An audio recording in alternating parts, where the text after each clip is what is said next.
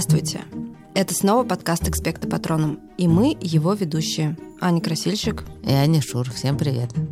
Сегодня у нас опять сложная тема выпуска. И сейчас, когда я про это подумала, я поняла, что мы каждый раз практически так говорим. Но она правда тяжелая.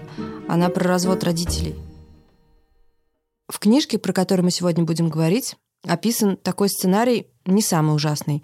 Родители развелись, стали жить по отдельности, при том, что ребенок, в общем, до этого, до своих 9 лет жил с ними. И мама встретила довольно симпатичного человека, или челика, как говорят мои дети теперь. Но, несмотря на то, что он, правда, в общем, хороший, добрый, дядечка, ребенок дико злится, и его как бы не любит. И на этого нового маминого мужа он выплескивает весь свой гнев из-за развода мамы с папой. Ну, конечно, вовсе не всегда бывает, что мама начинает жить с кем-то симпатичным. Да, так удачно, конечно, может быть, не всегда. Бывает, что родители разводятся, а потом э, новый партнер одного или обоих родителей оказывается совсем не таким милым и симпатичным. И, в общем, это очень-очень неприятно, и мы сочувствуем. Но нам с Аней как раз было интересно поговорить вот про такую злость, да, которую чувствует ребенок, и у которой нет объективной причины, да, когда вроде все ничего, и не как там в Золушке ужасная мачеха, которая заставляет чистить камин. Тут никто никого со света не сживает, и мама, и отчим ведут себя страшно мило, а вот ребенок действительно полон злости, и от этого ведет себя просто отвратительно в ситуации, когда родители развелись и все ужасно бесит, очень интересно поговорить, почему это так сильно бесит и вообще, что с этим делать. В общем, книжка, которую мы сегодня будем обсуждать, называется очень странно и смешно. Да. Бертик и Чмох. Книжку эту написала чешская писательница Петра Саукупова, а перевела наша очень любимая подруга Ксюша Тименчик. Она, кстати, еще и Пиццорно переводила. Помните, мы... Мы даже, ей даже звонили. Да, и звонили, она нам что-то такое рассказывала. И она вышла буквально совсем недавно. И Ксюшу мы еще хотели поздравить, потому что она получила премию имени Чуковского. Это очень крутая премия. Да, и... потому что, в отличие от меня, она хорошо училась в институте. И хорошо выучила много языков, поэтому она прекрасно переводит и с итальянского, и с чешского. И с чешского. Да. Вот. Ксюня, мы тебя поздравляем. Итак, Бертик, девятилетний мальчик, и он очень-очень злится. Это понятно с самого начала книги, буквально с первой страницы. И начинается книжка с того, что он э, с мамой и вот с этим ее новым челиком, как говорят Анины дети, едет на дачу к каким-то друзьям этого челика. То ли это его сестра, то ли, ну, в общем, что-то такое. У Бертика с собой Нинтендо, который Которую... ему подарил вообще-то этот человек, который зовут Рихард. И мама его называет Риша. А Бертик это еще больше бесит. Еще его бесит, что он слишком толстый. Да, хотя он похудел. Хотя он похудел, и мама, да, очень занялась его здоровьем. Но он был такой даже, ну, видимо, очень одутловатый человек, такой большой. Ну, то есть там это уже было связано как-то со здоровьем. Мама попросила его заняться собой, и он похудел. Но Бертик все равно все дико бесит, и он его прям как-то ужасно злобно в своих мыслях поносит. Угу. Да, ну, значит, и он все время именно ну как сказать, он не внезапные какие-то вещи совершает от того, что он злится, а он как бы и внезапно делает какие-то гадости, и планирует какие-то гадости. Вот он едет и думает, вот у меня с собой Nintendo, а я скажу, что я его забыл. А что мне него... все равно, типа, что его подарили, да, и мне это вообще никак да, да, да. Да. Вот, потом он какие-то очки куда-то прячет, этого Рихарда. Ну, в общем. Он прячет их под сиденье машины, когда они приезжают, чтобы он не мог их найти. Но Рихард, кстати, все прекрасно понимает и совершенно не обращая на это внимания, говорит, кстати, я заметил, что ты спрятал мои очки. Ну, да, Рихард там действительно довольно невозмутимый. Да, ну и, соответственно, в таком настроении приехав, естественно, Бертик даже не думает, Э, как-то нормально познакомиться с обитателями этой дачи. Там какие-то дети, какие-то взрослые, все ему говорят, вот, мы так рады тебя видеть. А он как бы абсолютно... Дико мрачно, с э, каменной мордой. При этом все эти люди очень симпатичные. Во-первых, они все время придумывают какую-то супер классную движуху для детей. Они там строят какой-то домик на дереве, они куда-то едут купаться, На они скалы идут на скалы гулять. идут гулять, да. И как бы это не та дача, на которой ты сидишь и умираешь от скуки, а это что-то, правда, очень прикольное. Да, ну вот как мы с тобой сказали в начале, тут правда все очень хорошо. Вокруг дети этого хорошие. Бертика все пляшут. Дети, они тоже, они честно как бы пытаются что-то там с этим Бертиком договориться, но он не хочет, и они... Но он ведет себя ужасно отвратительно, да, и в конце концов они просто на это забивают и говорят, что типа, ну и до Ну, свидания. Ну, мы пойдем погуляем. Вот. И он, оказывается, ну, абсолютно один, чего, так сказать, добивался, то и получается. И злится от этого еще сильнее. Все время он уходит в лес. А он, кстати, там нам про это тоже с самого начала говорится, очень любит зверей. Ему вообще про них очень любопытно. И вот там в лесу он встречает зверька. Не очень понятно, как этот зверек выглядит. Что-то, видимо, между шиншиллой и ежиком, что-то такое шерстяное. И этот зверек начинает с ним разговаривать. И тот приходит в полный ужас. Думает, что у него галлюцинации, и убегает. Это вообще очень интересно. И появление чмухлика этого. Его зовут Чмух, иногда Чмухлик. И то, как это обставлено, потому что книжка а, абсолютно реалистическая. Ну, правда, там все, ну вот, просто жизнь описана. И появление Чмухлика как бы делает эту абсолютно реалистическую книжку сказочной. Но, это правда очень смешной литературный какой-то ход. Чмухлик очень несказочное какое-то существо. да. Ну, он просто такой зануда, что как бы это сказочных существ таких занудных. Ну, разве что только говорящий сверчок в Пиноккио и Буратино был настолько же занудный. Но вот мне, кстати, не показалось, что он такой же дикий зануда, ты его просто не полюбила. Если бы ко мне пришло какое-нибудь шерстяное существо, начало мне рассказывать, как жить, я не, не знаю, что бы я да, сделала. но Чмухлику все-таки удается объяснить Бертику, что не нужно так ужасно бояться, и все, в принципе, нормально. Просто он чмухлик, и Просто бы он, пришел с ним. да. Да, пришел ему на помощь. Приходит на помощь тем, кому как-то плохо. Ну да, во вторую встречу уже этому Бертику совсем плохо, потому что если в первую это просто он что-то там попендрился, попендрился и по- пошел погулять. Потом он, значит, устроил полное безобразие. Мысль его была такая, значит, ну, на этой даче они там легли спать, ну, куда-то на второй этаж, видимо. И он подумал, что он положит на лестницу сумку, чтобы Рихард, когда пойдет пописать, об эту сумку, значит, споткнулся.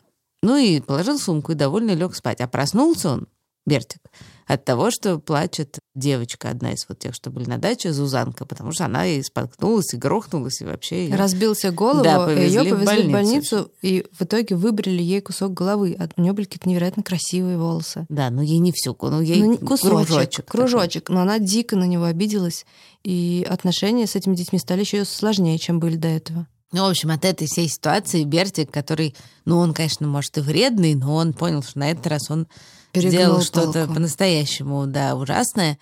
И мы все знаем, как бы тяжело извиняться, а ему тяжелее еще вдвойне. В общем, он просто решил, что он сбежит. И убежал, значит, в лес, Ночевку. на ночевку, да. Ну, как бы, по-моему, он имел в виду, что он навсегда туда убежит, или что он там переночует, а потом доберется до папы. Нет, в общем, он еще явно были- думал, что сейчас все пойдут его искать и спасать, а мама уже настолько на него разозлилась за все это его поведение, что она совершенно не пошла его спасать. И пришлось ему одному, ну не одному, а, конечно, с чмухликом, ночевать в лесу, где было вообще довольно холодно, голодно, страшно и вообще-то довольно одиноко. И тут у них происходит следующий разговор с чмухликом. Ну вот сейчас мы и проверим. Вы будете тоже считать, как я, что он зануда, или как Анька, что он спасатель. В общем, Чмух помолчал немного, а потом сказал, «Я побуду здесь с тобой». «Да?» Я обрадовался. Хотя, если на меня нападет, к примеру, дикий кабан, от чмухлика будет мало толку. Кабаны не нападают просто так. Выбрось это из головы. Скажи лучше, какой у тебя план. Да, кстати, вот это он подумал про кабанов, а чмухлик сразу про них сказал, потому что чмухлик слышит его мысли. Ну, я останусь тут на ночь, а утром они, скорее всего, меня найдут. Хм. И так обрадуются, что забудут, как ужасно ты себя вел? А, ага. И ты будешь продолжать вести себя как дурак, а если мне понравится, опять убежишь? Я не дурак. Я и не говорю, что ты дурак, но вел ты себя как дурак. Нет, неправда. Правда. Ты сделал гадость, чтобы испортить жизнь Рихарду. Уже глупо. Ты еще так, что пострадала из-за этого Зузанка. А вместо того, чтобы извиниться, ты и дальше ведешься как дурак. Но я же извинился. Мы сказали, извинись немедленно перед Зузанкой. Да. Извини. Да, ну мы все так делали. Ну, это было неискренне. Да нет же, искренне. Не так легко, когда все на тебя смотрят и ждут, что ты скажешь. Я просто в такой ситуации не могу ничего сказать, хотя понимаю, что должен. И это нечестно. Что нечестно? Нечестно, что все со мной такие противные. Да? Кто же? Мама и Рихард. Почему противные? Потому что любят друг друга и хотят жить вместе? Ну, я-то хочу, чтобы мама жила с папой. Это не тебе решать. Ну, вот тут, честно говоря, мне его правда жалко. Ну, надо сказать, что у меня родители не развелись. И они живут вместе уже 40 лет, даже больше. Я не знаю, как они это делают, но они реально живут вместе, им хорошо. Но иногда мне снились сны в детстве, что мама, например, ушла от папы. И я весь свой сон рыдала и ее била, потому что это вызывало во мне дикий гнев, сама идея того, что такое может произойти. Так что мне этого Берсика, в принципе, жалко все равно. Ну, конечно, его жалко. Но вот э, мне кажется, тут из всего диалога вот эта последняя фраза про то, что не тебе решать, она вроде очень правильная. Ну, типа, взрослые сами решают, с кем им жить вообще. Это право человека решать такое про себя. Но есть ощущение, что ты и есть, собственно, та причина, по которой так бесится Бертик и разные другие дети, оказавшиеся в похожей ситуации. Потому что взрослые в данном случае, они же принимают решение, ну, как бы про свою взрослую жизнь, конечно, но и про жизнь ребенка же тоже. И он действительно ничего не может с этим сделать, он ничего не решает. И... Не, но иногда бывает, что детей спрашивают, с кем ты будешь жить, или делят ровно пополам. Но с другой стороны, все равно. Ну да, ну в смысле, все равно же так, как раньше, уже не будет. Все равно жизнь очень сильно поменяет. Вот, и получается, что как бы решаешь действительно не ты, а расхлебывать таки тебе. Потому что это ты будешь либо мотаться там между папой и мамой. Либо жить с каким-то новым Да, как-то притираться к этому новому человеку, какой бы он ни был симпатичный. Поэтому действительно очень понятно, почему это так ужасно злит. Я, кстати, думаю, что он еще так сильно злится, в том числе потому, что на самом деле он понимает, что как бы придраться особенно не к чему, что этот Рихард хороший, и что он очень старается. И от того, что он такой хороший, и так на самом деле очень часто бывает, Конечно, от того, что еще он... сильнее злишься. Да, при этом он все равно очень переживает. Он хочет, чтобы было так, как раньше, а так, как раньше быть не может. И он никак не может на это повлиять. И это такая бессильная злость. Ну вот, собственно, тут э, и есть этот вопрос, как из нее выйти. Потому что совершенно понятно, что обстоятельства ты поменять не можешь в данном случае.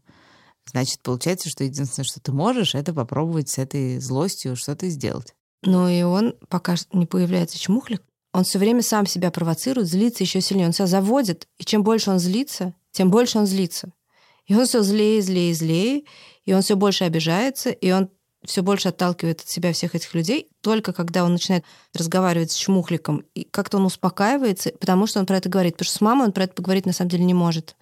И с папой, очевидно, он про это тоже поговорить не может, потому что папа где-то в Праге, и он работает, и ему не до того.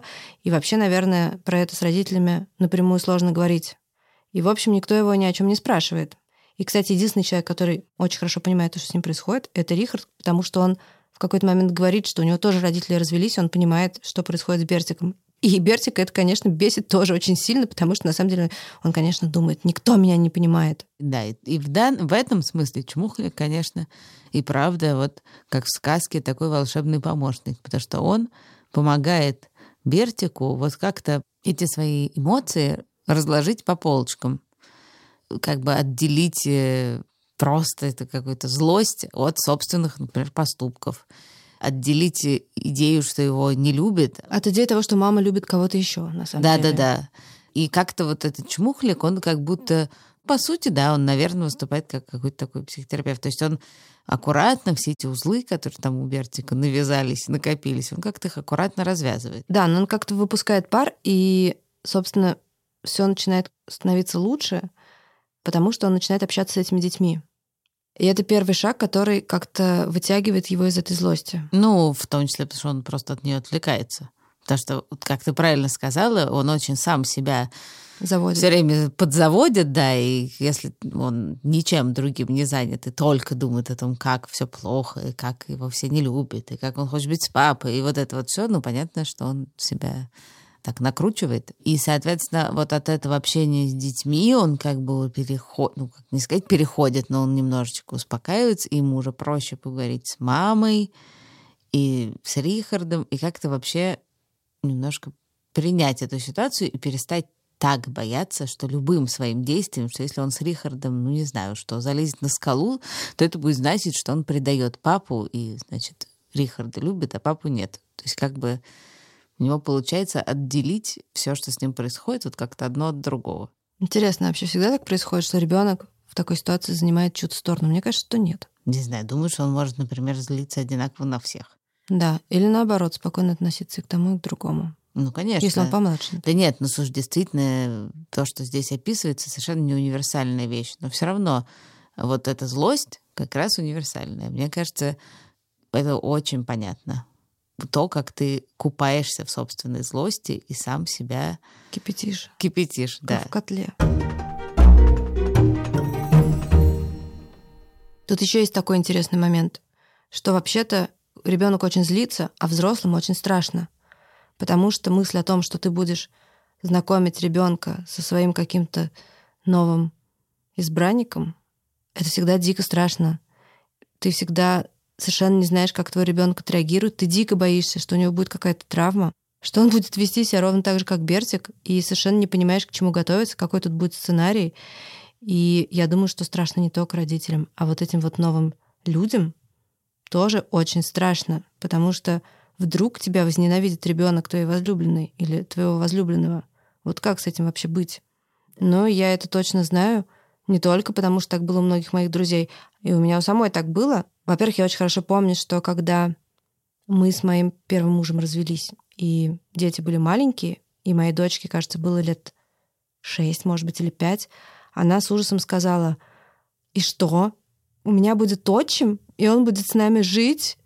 Ужас какой, действительно. Да, и я не знала, что сказать.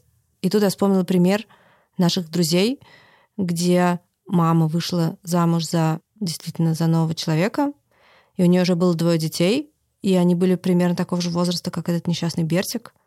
Но они дико сразу подружились со своим отчимом, и вообще даже никак в жизни никто его отчимом не называл, а это просто был их такой супер классный друг. И этот пример был очень какой-то хороший. И я сказала, слушай, ну ведь может быть, как у наших друзей.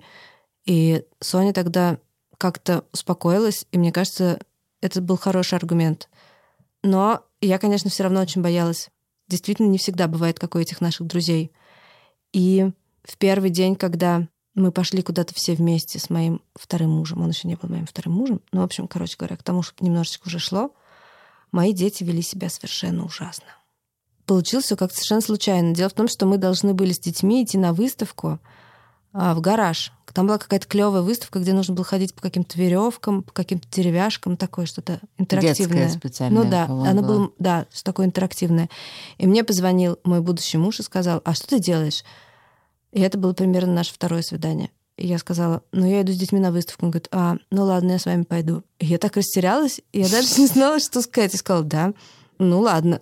И дальше он сел к нам в машину, и дети устроили просто супер концерт. И я помню, что в конце этой встречи я ему сказала, ну, в принципе, если ты хочешь сейчас выйти из этой машины и никогда больше в нее не заходить, я тебя пойму прекрасно. То есть у него был шанс сбежать. Конечно, у него был шанс сбежать, но он почему-то не сбежал. Ну, подожди, а кроме концерта в машине, они еще как-то обижали Митю или нет? Да, они обижали. Например, кто-то показушно достал какую-то, кажется, жвачку и сказал, «Мама, хочешь жвачку?» Там, «Петя, хочешь жвачку?» И больше никому жвачку не предложили. Какой. Наверное, Митя очень обиделся. А еще там мы шли по улице к машине как раз этой выставки, и кто-то кричал, «Ой, это не папа там вдалеке, папа, папочка!» Что-то в этом роде было. Да, но вообще это все с твоих слов. Интересно было бы узнать, что думает по этому поводу Мити, насколько ему было, правда, страшно. Ну, в принципе, у него можно это спросить. Я, конечно, примерно помню эту ситуацию. Приезжает Аня на машине, я сажусь вперед, а сзади двое детей, Петя и Соня. Аня им как-то дает команду, что вообще надо поздороваться. Они слегка вжатые в сиденье. Они как-то там стали смеяться, играть, друг другу давать жвачку. И в результате они заставила их предложить эту жвачку мне, и они передавали ее друг другу, чтобы предложил кто-то, но не Соня, а Петя, не Петя, а Соня там и так далее. Мне было совершенно не по себе, потому что мне требовалась концентрация какая-то, что вот дети, как с ними разговаривать, надо ли шутить или не надо шутить, надо быть э, взрослым, строгим. Ну, в общем, это было достаточно сложно, и постепенно это все исчезало, исчезало, исчезало, и я стал замечать, что появились новые какие-то эмоции, ну, помимо вот этого вот э, волнения и страха при общении, появились какая-то радость от э, утренних шуток и иногда злость, когда дети выводили меня. Но, ну, в общем, как-то это было более разноцветно, так скажем. Конечно, взрослым тоже бывает страшно и по разным поводам, и поэтому, и по-другому, но мне правда кажется, что в каком-то смысле взрослым проще. Но он может как-то свою злость э, по-разному. Он на работе может на кого-нибудь накричать, в тир пойти. Но он, в общем, может как-то выйти куда-то из этого. А ребенок, он действительно, мне кажется, ему правда гораздо проще, чем взрослому в этом закопаться. Ну, потому что в том числе он не всегда понимает, почему он что-то чувствует. Да, и что вот, с ним конечно, происходит. в этом смысле вот этот чмухлик, оказывается для Бертика совершенно спасительным. Потому что действительно же злость — это такое невероятно ослепляющее чувство. Ты же, правда, ничего не видишь вокруг себя. Но все таки мы хорошо понимаем, что чмухлик может не прийти. Ну, в принципе, наверное, я бы не обрадовался, если бы ко мне пришел говорящий говорящая шиншилла занудная. Я бы очень просто испугалась. Да. Я просто не пошла больше в лес. Никогда. И вообще бы, может быть, никогда больше не открыла рот. Но действительно, э, даже если чмухлик не пришел, то вполне возможно, что рядом все-таки есть кто-то, кто может роль этого чмухлика сыграть. Ну, не знаю, какой-то другой взрослый. Или какой-то друг. Ну, вообще бывают еще классные бабушки, дедушки. И дяди, и тетя. Да, ну, вообще, в целом, наверное, где-то вокруг есть человек, с которым это можно обсудить. И кажется, то есть нет, не кажется совершенно точно, в любом разговоре, когда ты проговариваешь, что с тобой происходит, конечно, гораздо, оказывается, проще что-то там отделить от чего-то другого. Почему ты злишься, и кто на самом деле тебя обижает, а кто нет. И на кого ты злишься на самом деле. Ну и если все-таки действительно оказывается, что никого нету, а вообще-то если что, можно и с самим родителем про это поговорить, про то, что происходит, и что ты чувствуешь, и как ты злишься и так далее. Но это действительно может быть уж совсем страшно в такой ситуации. Но даже если, в общем, никого-никого нету, и тебе приходится все это делать самому с собой, то все равно можно попробовать. Можно попробовать как-то прямо додумать все свои злые мысли до конца и действительно понять, правда ли так ужасен человек, с которым теперь живет твой родитель, и ты, соответственно. Или, может быть, просто тебя так расстраивает вся эта ситуация, что ты, возможно, видишь в нем какие-то черты, которых в нем нету. Или угрозу, что тебя будут меньше любить. Да, но на самом деле любви хватает на всех. А сегодня книжку вам посоветует Дуня, которой 11 лет, и она Сейчас вам все сама расскажет. Меня зовут Дуня, мне 11 лет. Я хочу посоветовать книжку «Привет, давай поговорим» Шерон Дрейпер. Вы ее уже советовали в каком-то из подкастов. Это книжка про девочку в инвалидной коляске, которая не может двигаться и говорить, но она очень умная, и ее никто не понимает. Да, я, кстати, читала эту книжку. Моя дочка Соня как раз в какой-то момент умоляла ее прочесть. Книжка мне, правда, понравилась. Ну что же, на этом мы будем прощаться. Мы увидимся с вами через две недели. Мы благодарим редактора подкаста Лизу Марантиди, выпускающую редакторку Таню Салата, композитора Михаила Срабьянова, звукорежиссера Павла Цурикова, расшифровщика Кирилла Гликмана – фактчекера Михаила Трунина, фактчекера Полину Семенову и студию «Огурец». Мы тут записываемся первый раз, тут очень красиво.